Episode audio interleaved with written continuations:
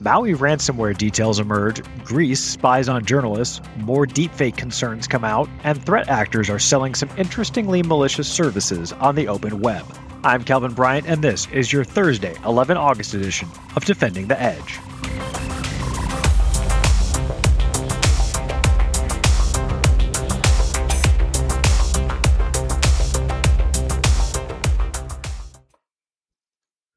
So, a report came out this past week that the Greek intelligence service used surveillance malware to spy on a journalist. This is according to two sources in contact with Reuters.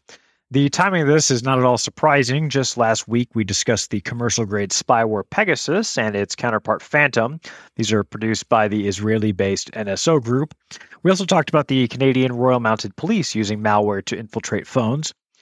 A journalist being spied on or attempted to be spied on with malware is certainly chillingly shocking, although it's not a novel occurrence.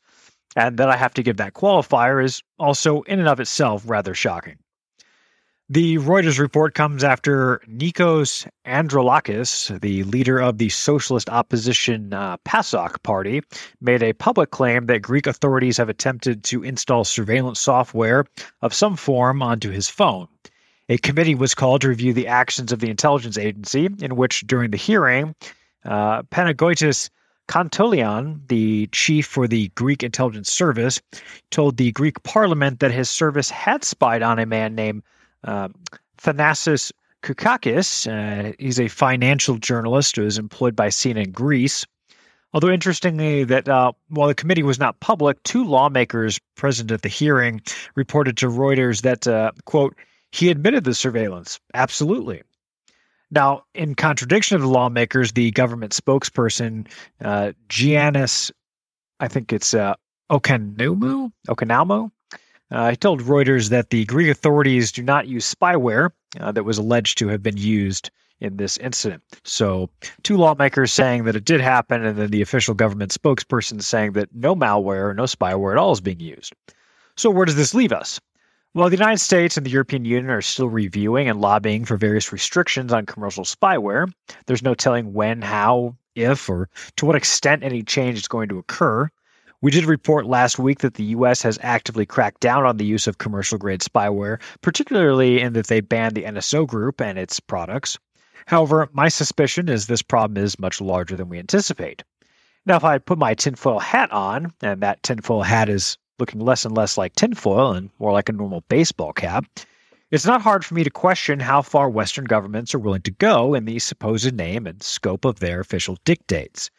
I will lead with a disclaimer that this is, of course, my personal opinion, and while I produce the podcast on behalf of Defend Edge, in no way should my opinion on this regarding any official institutions or my theories about their use of spyware or malware or any of their activities be construed as representative of Defend Edge's position.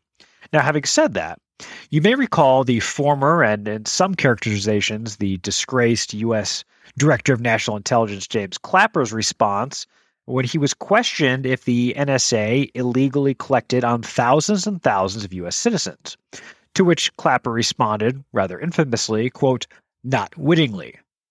Such a response was, at least by my estimation and many others, simply the equivalent of the quote, I do not recall answer that's famously used to avoid self incrimination or perjury.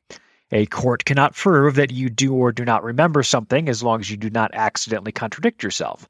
Likewise, the NSA's normal duties of collections on individuals who are threats, and these you would assume have appropriate warrants, could accidentally pick up data on innocent Americans, bystanders essentially. Saying that you do not wittingly collect on Americans means that you did collections on them, but it was collateral. Of course, in that non denial, there's no follow up to ask if such information was exploited. And to circle back, this particular concern and the entire line of questioning around the NSA's activities is why many people were critical of Clapper despite him having an otherwise stellar career, including being a retired Air Force lieutenant general. But I digress. So, why are what exactly are my ramblings about the NSA and James Clapper taking us? Where where are we going with this? Well, simply to the point, we should be, as law abiding citizens, we should be ever skeptical and on the watch for what our governments, especially in the West, are doing and how much power we grant them. we should be active in monitoring and advocating for the appropriate oversight and accountability. Now, why am I am not at all assuming that illegal surveillance does not happen on American citizens. I would just say that if our government is seemingly turning a blind eye to the predations of communist China's TikTok cyber psyop, uh, and that's of course an external global uh, geopolitical adversary, and they're knowingly exploiting us. Uh, I would just ask is it a stretch to assume that our authorities are not already exploiting American citizens in some capacity? Now, I would add that in cybersecurity, we assume that breach is inevitable. We assume that a bad actor will, at some point, target us and come for us. We prepare for that. All of our best practices, our security posture, our open source information sharing, it's all predicated on that premise. Now, we should apply that to our governments as well, the, the, exact people who we elect. There's no reason we should spend our careers fighting against cyber threats and exploitation while being complacent and accepting the same type of behavior or similar from our own institutions. Now, let's get to this week's headlines.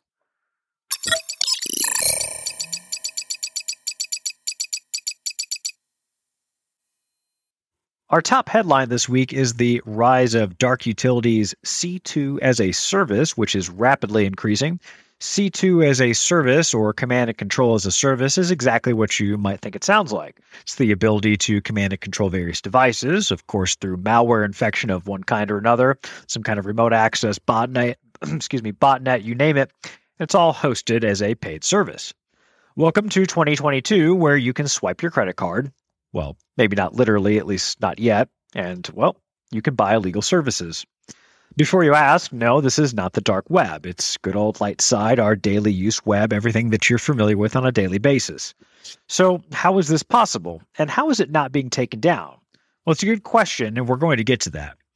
The dark web utilities, C2 as a service, it was created by a threat actor who's identified only as uh, Implexus. It's a platform that was launched early this year and it's now surged to some form of popularity. It's amassed over 3,000 users who use it to control their malicious campaigns. Interestingly enough, the service is estimated to have garnered some $30,000 uh, based on these the user uh, amount of 3,000. The platform enables remote access, command execution. It also allows for the conducting of distributed denial of service attacks. As a bonus, you can also do some cryptocurrency mining operations on infected systems.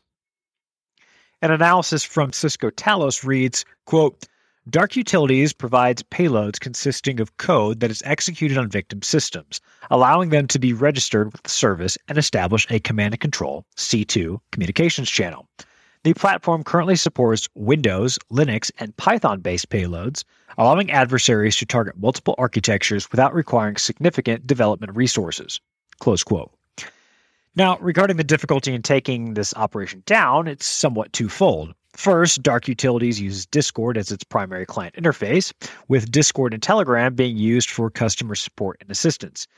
Discord is also the primary, uh, its primary use is for user authentication and linking to a dashboard, basically the entire setup process for the client. Second, the payloads for the platform are hosted on the Interplanetary File System, or the IPFS, which makes it far more difficult for authorities to both track, take down, or have any kind of moderation over. IPFS is a distributed and peer to peer network. It's similar in the term of gateways, much like Tor2, uh, Tor2 web gateways. It allows a user to access content that's hosted in the file system, but without a client application functioning as a portal or some kind of entry entry barrier. Now, either way, it's very interesting to see this service taking off in the same months uh, of time that Interpol released its concern that nation state malware would be becoming available on the dark web. So we are again reminded that threat actors continue to be rather clever, if not innovative.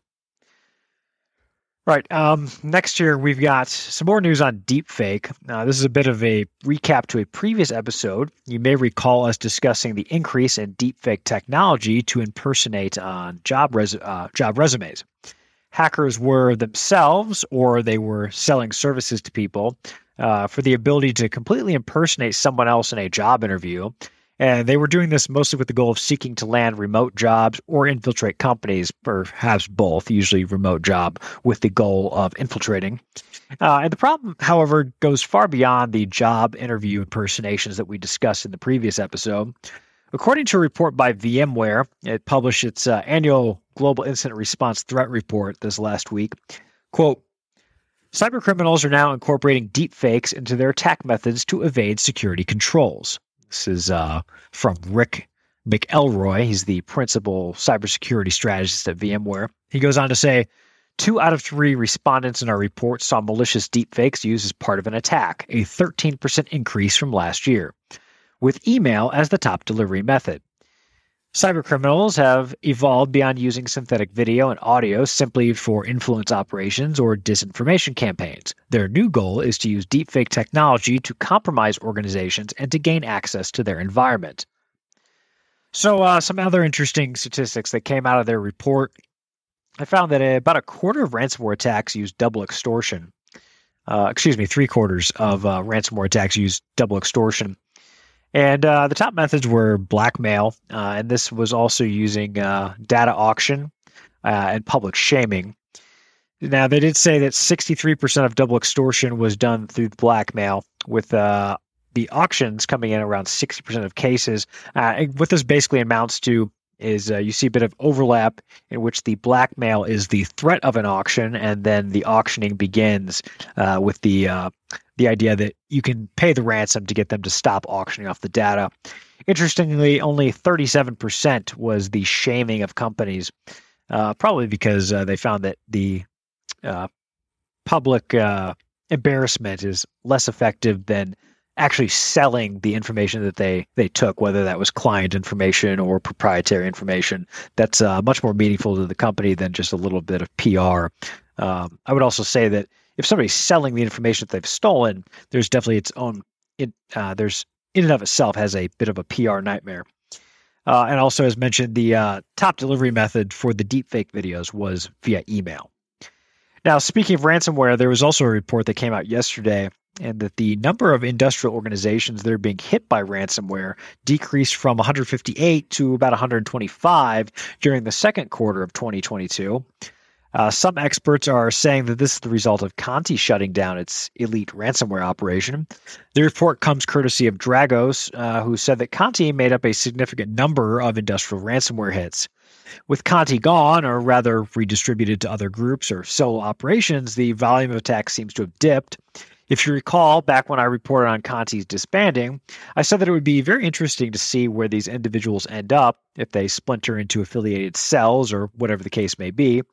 And while it's not definitive, experts have tracked activity that seems to point to a chunk of what the group is doing now. Ex Conti appears to be working through smaller ransomware operations, and this includes Karakurt, Black Basta, uh, Blackbyte, Black Cat, Hive. There's also Hello Kitty or Five Hands and Avos Locker. Now, Dragos' report also said that 33% of ransomware attacks in the second quarter were by Lockbit, 13% by Conti, and uh, around 12% by Black Basta. And it kind of goes down from there.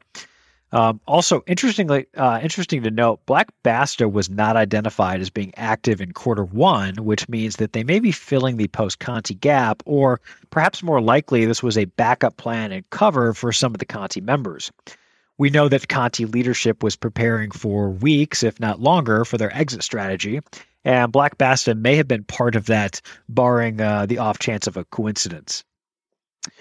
Uh, let's see. Up next here, uh, this was an uh, an article I thought was pretty interesting. Bill Toulas over at the Bleeping Computer reporting that there's a new campaign underway in Singapore to harvest payment details, uh, specifically credit card details, and it's being done via classified sites.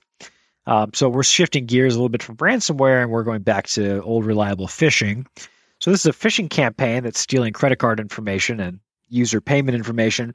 These scammers are also uh, leveraging some one-time passcodes in order to conduct direct fund transfers from the victim bank. Now, the scheme uh, or the platform, as it were, uh, is dubbed Classic Scam. It's a scam as a service platform, and it's uh, also fully automated. I should note, so a little bit of uh, a theme for platforms this uh, this week. Uh, what it does, it targets individuals who use classified sites for buying and selling items online. Now, the campaign was originally identified back in 2020. Uh, looks like it was founded sometime late in 2019, uh, at least some of its foundational pieces. Um, and it's continued to expand. Now, this did uh, already hit the UK and the United States, but Singapore is a new addition to the area of operations, which is indicating that it's growing internationally. So it's uh, a bit of a problem because this is uh, something that many agencies have been trying to uh, clamp down on. It's just not seeming to work. Uh, so far, it's estimated to have caused around $30 million in damages. So you imagine some uh, the the volume of attacks uh, if this is happening on sites like Craigslist or similar type services, Facebook Market Page, uh, Marketplace rather, sites equivalent to that uh, around the world. Now the platform has around 90 Telegram channels that promote or coordinate its operations, and it has some uh, roughly 38,000 registered users. And these users get around three quarters of the profits uh, from the stolen amount. So they use this platform, and then the platform gets about a quarter of the uh, kickbacks, and whoever is actually doing the exploit gets about three quarters of it. Um, one of the primary ways this scam is working, which you've probably seen variation of, is a buyer who is the scammer. They approach and they express interest in buying a product from you, the seller they send a URL, which is actually a uh, generated phishing site. The seller is asked to put in their payment information. It's either bank information or credit card. Uh, they're doing this to confirm the uh, payment details and their account, uh, basically account validation.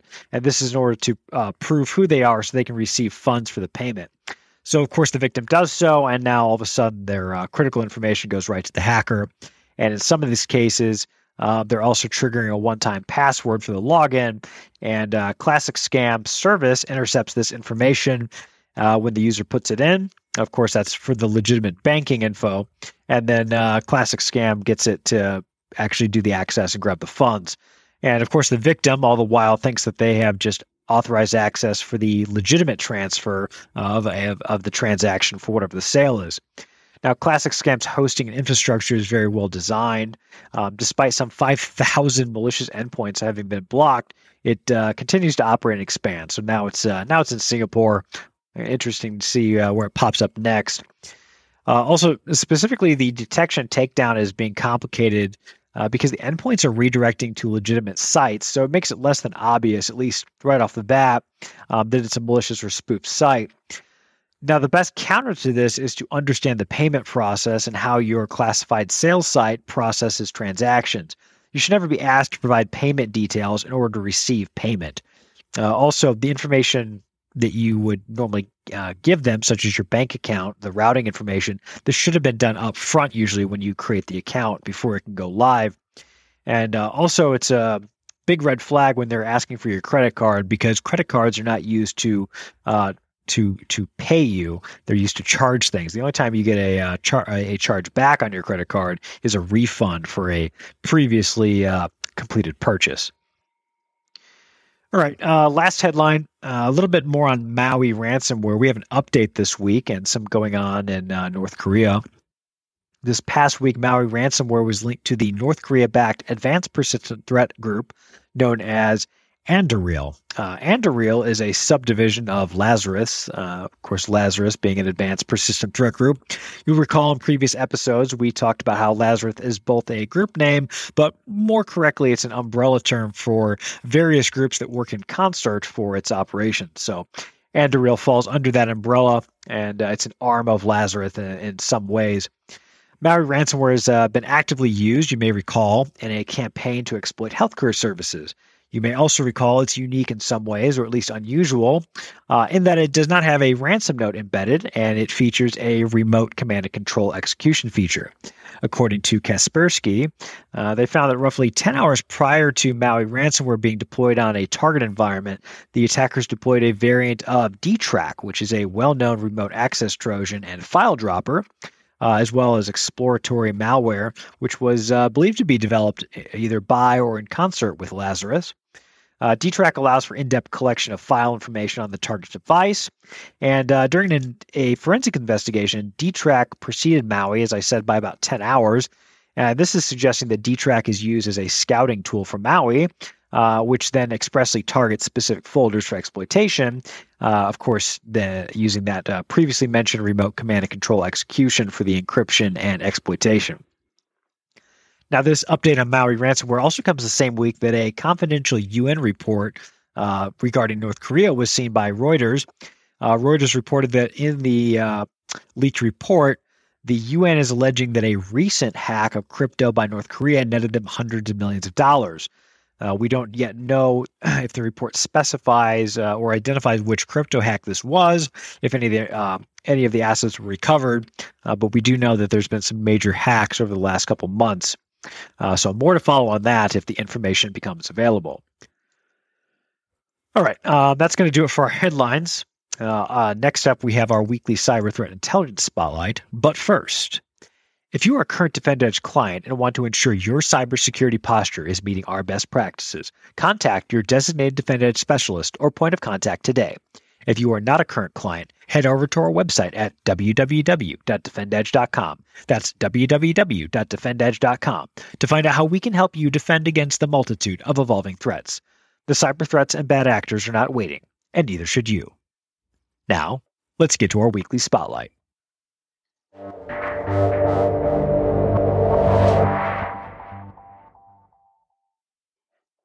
All right, so this week's Cyber Threat Intelligence Spotlight is swinging us back to Russia. Unsurprising, our updates this week look once again on the Russia Ukraine conflict. Now, in early August, the Ukrainian cyber police within the Secret Service of Ukraine, or the SSU, shut down a massive Russian bot farm of around a, a million bots that was alleged to be spreading disinformation on social networks. The farm operated in order to discredit information from official Ukrainian sources uh, with the goal of destabilizing some social situations as well as brew internal strife. The bot's messaging consisted of Russian propaganda, which led officials to believe that the farm might belong to members of the Russian special services. The SSU's investigation turned up that a Russian political expert, uh, believed to be a group leader in the bot farm, uh, they claimed that the person was organizing information and subversive activities, which were uh, ordered by one of the domestic political forces. Uh, Russians have conducted Ukrainian disinformation campaigns in the past, and they've invested in Ukraine based bot farms to target specific areas. In February of 2022, uh, Meta took down several fake Facebook accounts that were promoting similar information. Uh, earlier in March, the SSU announced that uh, it had discovered and shut down somewhere around five bot farms of a similar kind, uh, which operated over a 100,000 fake social media accounts. Ukraine's President Volodymyr Zelensky has also been at the epicenter of misinformation campaigns, uh, one of which was employing deepfakes on Facebook and hacking Ukrainian radio stations to spread fake news that the president was in critical condition. Uh, both were believed to be the work of Russian actors. From the start of the war, the SSU has identified and neutralized over 1,200 cyber attacks against the state, as well as uh, other critical entities. They've reported that they've taken down 500 YouTube channels that collectively had around 15 million subscribers. Uh, moreover, the agency reported about 1,500 Telegram channels uh, and bots and another 1,500 Facebook, Instagram, and TikTok accounts uh, were out there spreading Russian propaganda. So uh, it should be said that the war in Ukraine is likely to have some significant bleed over, uh, especially the longer it's drawn out, and especially here in the United States. The funding of uh, money and weapons by the U.S. to Ukrainians has painted a target on the back of U.S. based weapon manufacturer Lockheed Martin. They are responsible for building the High Mobility Artillery Rocket System, or HIMARS. Now, this platform uh, in, uh, some sources in Russia are claiming that this platform is responsible for changing the balance of the Ukraine-Russia conflict and leading to the death of thousands of, of Russian assets, uh, Russian personnel. Uh, seemingly related to this analysis, Lockheed Martin has received multiple threats, likely Russian in origin. Days after threats against Lockheed Martin, Killmilk, the founder and former leader of Russian-based, uh, excuse me, Russian-based hacking group Killnet, stated that cyber warfare will result in casualties. On Sunday, August 7th, Killmilk told the Russian news site uh, Gazeta.ru uh, that he was going to help galvanize countless other hackers who, quote, for one reason or another, support Russia and the New World Order. And he also pledged to, quote, be a pioneer. If uh, Russian and pro Ukrainian hackers confront each other to the point where deaths occur. Um, so interesting, uh, and interesting take there. Interesting escalation from the cyber to the physical domain. Talking about uh, leading uh, this conflict actually leading to deaths uh, between hacking groups or, ha- or, members of these groups. Uh, quote: uh, He added, "quote In Russia, I will become a hero and abroad a criminal." he. It's interesting that uh, Killmilk he launched Killnet on November first of 2021. Uh, he also said that he and Killnet will soon launch powerful attacks on European and American enterprises. He then goes on to say that uh, these will lead to, uh, they'll indirectly lead to casualties. He says, I will do my best to make these regions and countries answer for each of our soldiers. Uh, so he's talking about any of the lives lost uh, uh, on the Russian front, I guess uh, he's he's going to try to make sure that there's revenge in the cyber domain, and then of course, if this spills over and leads to physical casualties, um, so far as the cyber war is concerned, if that leads to uh, uh, physical casualties, he's saying that they're going to make sure the countries answer answer for that. Now, in July, uh, related statements about a development that allowed Russia to hack into the HIMARS systems were made by uh, Alexei Leonkov. He's a Russian military expert.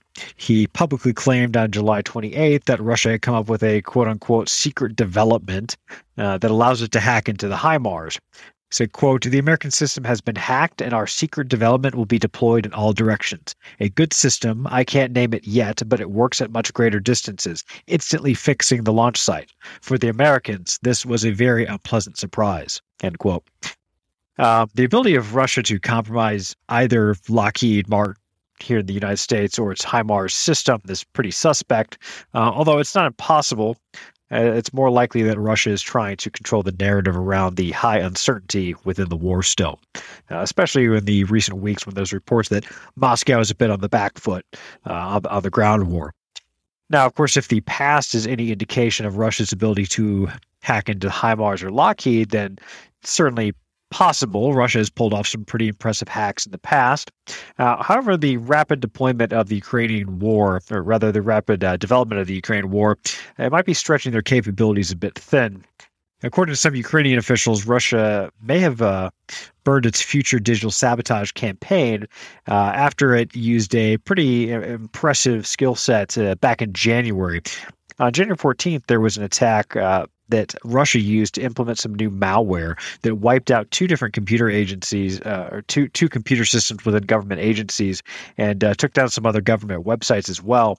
And what these Ukrainian officials are saying is that the uh, this assault was a huge miscalculation by the Russians. Uh, they're saying that it undermined their potential future digital sabotage campaigns because it exposed that they had this covert access. Um, and uh, incidentally, this made it easier for Ukraine to recover from attacks once the uh, actual ground invasion had began about a month later. Uh, there's an individual named Victor Zhora, who's the deputy head of Ukraine's cybersecurity agency and the State Service for Special Communications uh, and Information Protection. He said, uh, "quote." They could have waited for the beginning of the war, and if it had happened, it would have been a disaster. End quote. So yeah, he's basically saying that had they waited until there was the actual chaos of war and everything was fully deployed to uh, activate their uh, their infiltration abilities um, and implant that malware, then it could have had a much more compounding effect. And rather, they seem to have shot this off prematurely. So now that it is known and the cover is blown, uh, there's already active ways in place to attempt to counter it. Um, so the Ukrainian accounts on this, they're they're shedding a little bit of light on why Russia has not overwhelmed uh, Ukraine in cyberspace. Uh, much to what I was just saying is they, they kind of exposed this too soon. Um, however, there's some independent experts that differ on the plausibility of these claims made by Ukraine. Uh, also, the Ukrainian officials didn't do any kind of attribution, uh, so that that's kind of interesting. Um, they uh, they didn't really point to a specific threat actor or really narrow it down uh, during that attack in January. Um, so that does leave some analysts out there questioning if that was truly a Russian attack or what exactly happened. Um, so again, there, there's two sides to every story here, especially in an armed conflict.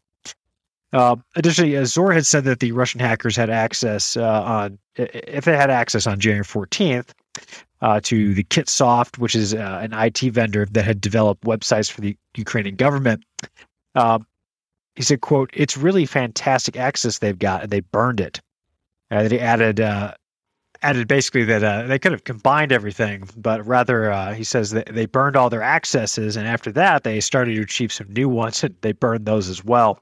Uh, he goes on to explain that uh, they, are kind of working off the cuff, uh, as he puts it, uh, and it, it, did make it difficult to regain access uh, without having time to prepare, and also with the Ukrainians having now been on the defensive. So yeah, basically what I was I was just saying is that now that they've kind of given themselves away, they've lost the initiative there. And their timing just seems to have really been off. Uh, Zhora also uh, is quoted saying that the uh, hacks gave us some lessons in terms of how to respond, how to coordinate. Uh, so it was a good exercise for us. So never, never play your hand too early. Never play it before you're ready to fully capitalize on it. Um, and so on that note, Russia burning their cyber access early it really highlights the difficulty and the time that's needed for cyber campaigns. Timing can be very crucial. Uh, Russia's pulled off some pretty intricate and debilitating cyber attacks in Ukraine for many years uh, prior to this conflict. Uh, however, the lead up actions and cyber campaigns have been a combination of refining and testing of cyber weapons and tactics. In this case, that just didn't seem to be the the, uh, the case. Uh, however, the uh, campaigns that we're seeing in Ukraine and the rest of the world, it has led to some pretty significant defense improvements that seem to be thwarting some of the off the cuff, uh, as it were, attacks by Russia. So it looks like they're going to really need to refocus and come up with a more exacting plan, something more detailed, rather than try these one off attacks now, uh, especially if those attacks are using similar methods, uh, especially intrusion methods that have already been detected and, and defeated uh, over the course of this war going on, uh, you know, what, six months now.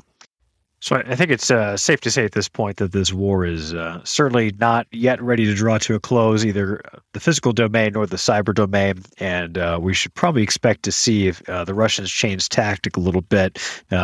They they seem to have been trying to adjust what they're doing on the ground. If you've been uh, following the ground war, so I would not be surprised if they are uh, both listening to this type of reporting, what the Ukrainians are saying, but also seeing it for themselves and seeing if they can uh, adjust course here and come up with some new new methods of engaging on the cyber front.